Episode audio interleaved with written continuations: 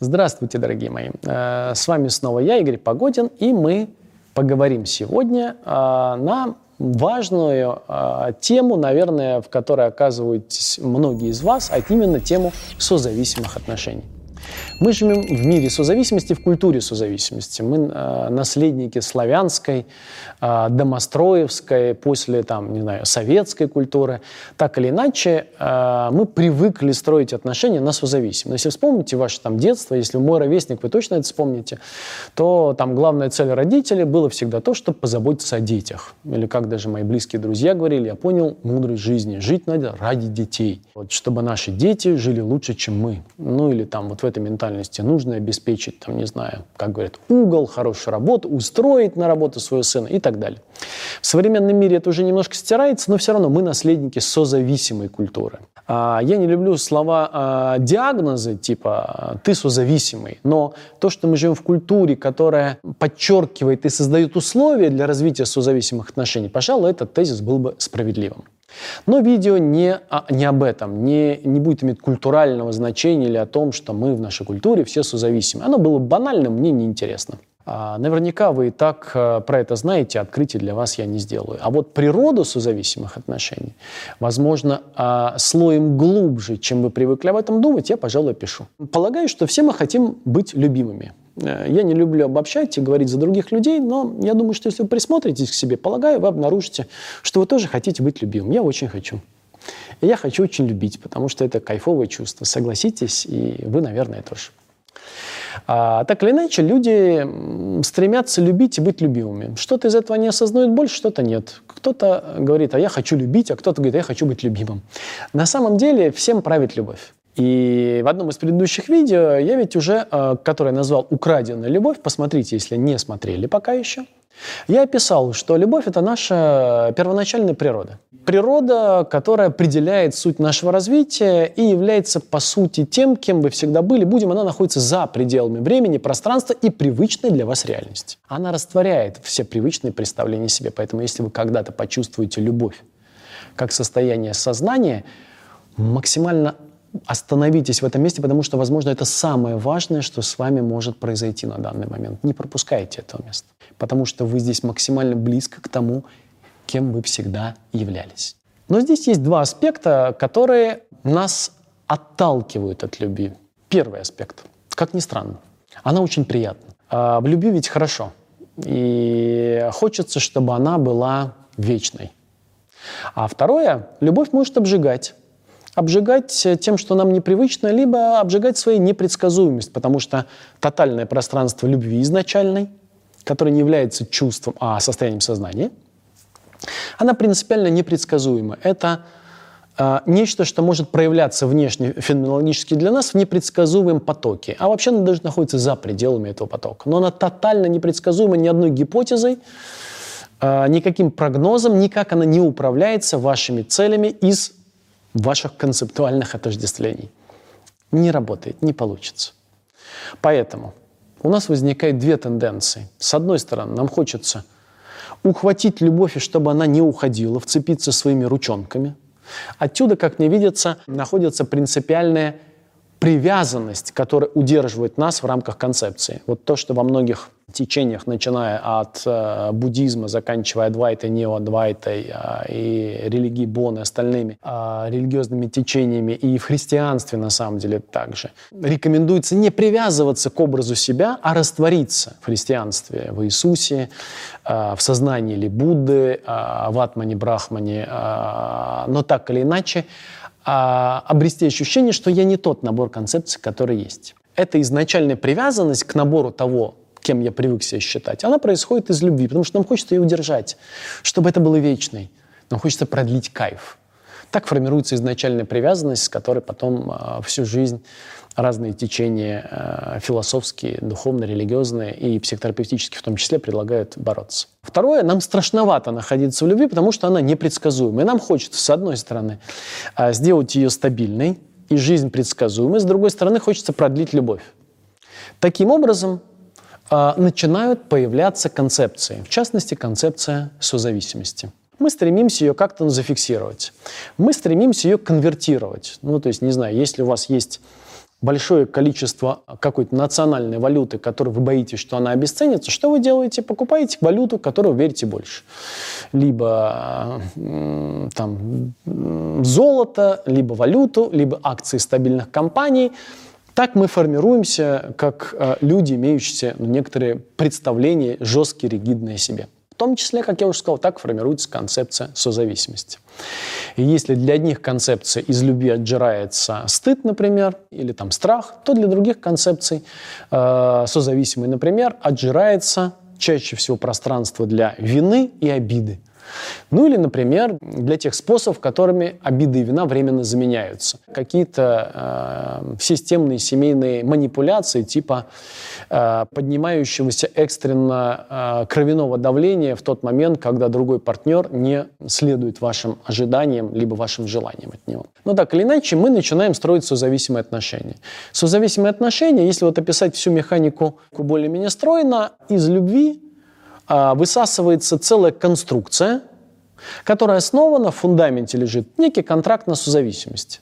То есть вы формируете некие свои потребности, чувство обиды и вины и страх потерять другого близкого человека, все так отжирается от этой любви. И дальше они формируются в малоосознаваемый, но ригидный и жесткий вы наверняка понимаете, что большая часть селф-парадигмы, то есть концепции, которые создают вас, вами неосознаваема, но управляется вами.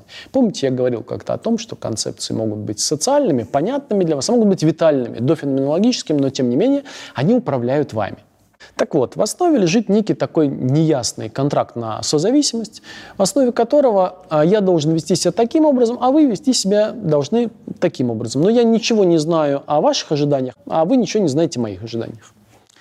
И что потом происходит? Когда кто-то из нас не соответствует ожиданиям друг друга, один из нас, например, если я делаю что-то, что не соответствует вашим, вашим а, планам на меня и контрактам, вы испытываете обиду, а я должен был бы испытывать вину. Довольно часто обида и вина, они настолько близко подходят э, к зоне вот этого, этой любви, они просто смешаны со страхом. Когда в любви появляется страх, образуется вина и обида как способы не допустить разрыва, утраты этой любви. Но чтобы мы не осознавали эту обиду и вину, мы прекращаем их замечать на всякий случай и формируем еще один этаж надстройки созависимых отношений. Мы начинаем друг друга обвинять и упрекать. Знакомая ситуация, правда? чем огульнее будут упреки, чем обобщеннее абстрактнее, тем лучше для стабильности созависимых отношений. Например, ты никогда меня не любил. Ты думал только о себе. Да ты всегда эгоист. Да тебе дети никогда были не, э, ну, не нужны. И что-то в этом роде. Да ты женился на мне только из-за...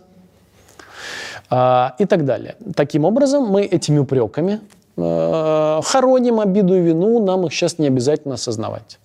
Еще один способ, который можем предпочесть хранить обиду и вину, например, какие-нибудь манипуляции, как правило, соматического либо психосоматического толка, либо социального толка. Например, э, вместо того, чтобы э, чувствовать обиду, у нас начинает портиться настроение, мы своей кислой миной э, даем понять другому человеку, что нужно ему вернуться обратно в верный регистр и строй, в котором созависимые отношения снова восстановят свой статус-кво. Либо, например, у вас может случиться что-то со здоровьем, чтобы другой человек как сурикат стал в стойку и делал все, что вы хочешь. Особенно если вы престарелая мама, это лучший способ э, управлять своими детьми. Вот, так, чтобы они всегда были в напряжении, а, вам лучше позаботиться тем, чтобы обучиться. На самом деле вы это сделаете даже, даже не потому, что хотите. Управлять своим кровяным давлением, частотой сердечных приступов. Ну, а дети будут учиться манипулировать родителями, например, там, астмой. Ну, это естественные, казалось бы, ну, дурацкое слово в данном случае, естественно, вынужденные естественные способы регулировать контакт, чтобы не э, сохранить статус-кво созависимых отношений и концепциями, которые вы управляете. Все, теперь другие все как шелковые, и так э, мы можем жить вечно. Созависимые отношения одни из самых стабильных. Вот вы можете ненавидеть друг друга, прожить всю жизнь ради детей, например, покалечив при этом детей, понятно, потому что опыта любви они видеть просто не будут. Вот, но тем самым сохранить отношения друг с другом до смерти. Более того, если один из вас, когда ему стукнет, например, там 85, помрет, другой при самом лучшем физическом состоянии не протянет и года двух. Он просто сгорит. Знаете, наверное, ситуации такие видели. Что э, люди или любили друг друга крепко, или находились в созависимых отношениях и ненавидели друг друга, возможно, сгорают буквально, несмотря на то, что были очень активными, э, жизнерадостными, когда партнер был жив, как только он умирает, они год и все. И стареют, стареют, стареют, стареют и умирают. Естественная вещь, правда? Это все следствие э, той динамики, когда вы из первоначального материала свободного потока любви, непредсказуемого, но свободно-витального потока, вы отжираете все, что нужно, в свой лего-конструктор, из которого строите созависимые отношения. И то, что изначально было призвано вас вдохновлять, воодушевлять, сейчас превращается в такой адский ад ваших отношений. Наверняка уверен, очень многие кто смотрит сейчас меня, обнаруживаете один, два, три, пять из э, тех аспектов, явлений, феноменов, которые я сейчас описываю. Правда ведь? Что же со всем этим делать? Действительно такая сложная конструкция, э, из которой выбраться сложно. И мне иногда задают вопрос, Игорь, из созависимых отношений вообще можно выбраться? Можно. Как правило, это путь э, не очень простой, но, конечно же, можно. Апогеем всего этого пути вот я хочу, чтобы мы проследили с вами эту обратную связь. Любовь, суть которого присутствие, от которого отжираются концептуальные элементы, которые структурируются в концепции, а концепция структурируется в целую э, способ жить и некие представления о себе и мире, который этот способ жить поддерживает. Вот сейчас сложная такая концепция. Поэтому нам э, главная задача, как вы понимаете, изначальная заключается в том, чтобы мы смогли присутствовать в своей жизни. Созависимость не терпит присутствия. Присутствие – это яд для созависимости. Если предположим, что вы сегодня, находясь в созависимых отношениях, начнете присутствовать тотально, от него в минуты не останется и следа. Проблема заключается в том, что степень вашего присутствия чрезвычайно ограничена этой концепцией созависимости. Понимаете, да? То есть всю витальность она отожрала, поэтому она такая, такая. Ракетир – э, такая мощная, просто тиран, который управляет э, всей вашей жизнью. А вы думаете, что это ваша жизнь. Но нет, это никогда не было вашей жизнью. Вы всегда были и остаетесь в этот же момент присутствием и любовью. Просто забыли об этом. Но поскольку вы пребываете в иллюзии, то вы живете в мире так, как будто вы концепция. А концепция созависимости, как я уже сказал, очень виталоемкая. Много энергии витальной это жрало из присутствия. Надеюсь, вы это поняли. Поэтому одна из главных задач, давайте поэтапно ее пишу. А, восстановить степень присутствия сразу может оказаться трудным, поэтому давайте я пишу этапы, когда это может быть более-менее простым. Например, если вы оказываетесь в ситуации, когда просто в каких-то э, ситуациях вы э, испытываете, например, некие симптомы созависимых отношений. Упреки, например. Берем такую ситуацию, наиболее типичную и распространенную. Ну, приходит семья на семейную терапию, и они поливают друг друга упреками. А за упреками, это очень близко уже к обиде и вине, стоит очевидная а, штука, что на самом деле ваш партнер должен был бы вести себя как-то по-другому. Поэтому честнее было бы на него обидеться. И поэтому в терапии э, при тех или иных усилиях терапевта, семейной или индивидуальной терапии, если он работает с одним, например, из партнеров, задача моя заключалась в том, чтобы помочь человеку осознать обиду в одном случае, вину в другом случае – ну, например, если он себя как-то наказывает действиями и симптомами, например, какими-то, не знаю, болезнями, косяками в жизни, неудачами, чтобы оставаться с мамой все время рядом и не чувствовать вины. Или, например, другому человеку помочь осознать обиду вместо того, чтобы, не знаю, там, заболевать, манипулировать или мстить. Я помогаю осознать эти чувства. Потому что поселиться в упреках невероятно трудно. А вот в чувствах поселиться, кстати говоря, уже можно. И вот в тот момент, когда а, для людей становятся доступными обида вина, когда я помогаю им это осознать, начинает всплывать, соответственно, то, что за ними стоит. Тот самый контракт на созависимость, который якобы являлся всегда фундаментом. То есть, другими словами, если вы сейчас обижены на кого-то, задайте себе вопрос, а что бы вы хотели от вашего партнера, чего он не делает? Ну или промежуточный начальный вариант. Чего бы не хотели, чтобы партнер делал, он делает. Первый вариант лучше, он э, продвигает сильнее, но можно начать и с варианта «чего я не хочу». Но лучше все-таки сформулировать это потребности, чего я хочу. А партнер этого не делает, ведет себя как-то по-другому. Если вам удастся осознать эту потребность, то у вас тогда появляется все больше пространства для присутствия. Есть обида и есть потребность, которая у вас не реализуется. Отлично. На фоне всего этого Теперь в этих двух реакциях, или, например, если вы чувствуете вину, то также вы чувствуете, соответственно, что потребность другого партнера не удовлетворяется, а вы чувствуете, что должны были бы это делать. И теперь во всем этом у вас появляется шанс начать присутствовать. Опять же, лучше делать не в одиночестве, это трудновато будет делать, э, потому что концепция, еще раз повторяю, довольно мощная, мегаломаническая в своей силе. В терапии это сделать гораздо удобнее и лучше. И вот если э, я помогаю своим клиентам поселиться в обиде, потребность появляется яснее. Поселиться в потребности, помните, я уже в своих видео об этом рассказывал, если мы поселяемся, присутствовать начинаем в чувствах и потребностях, их сила начинает таять. Почему? Потому что в это время витальность начинает возвращаться обратно. Появляется все больше свободы, замечаете, да? Контрактная созависимость становится ясным. В потребностях, помните, появляется возможность для другого человека для отказа. То есть если я присутствую в своей потребности, возможности позволить другому отказать у меня появляется больше. Если я не присутствую, тогда, конечно, для меня ужас, что другой человек скажет «нет». Но если я начинаю поселяться в присутствии, в этой потребности, то потребность перестает быть такой сверхценной. И я внутри себя позволяю другому человеку сказать «нет». Видите, созависимость еще больше начинает шататься, начинает, а, появляться граница, и эта граница становится гибкой между двумя людьми. Супер, продолжайте присутствовать дальше.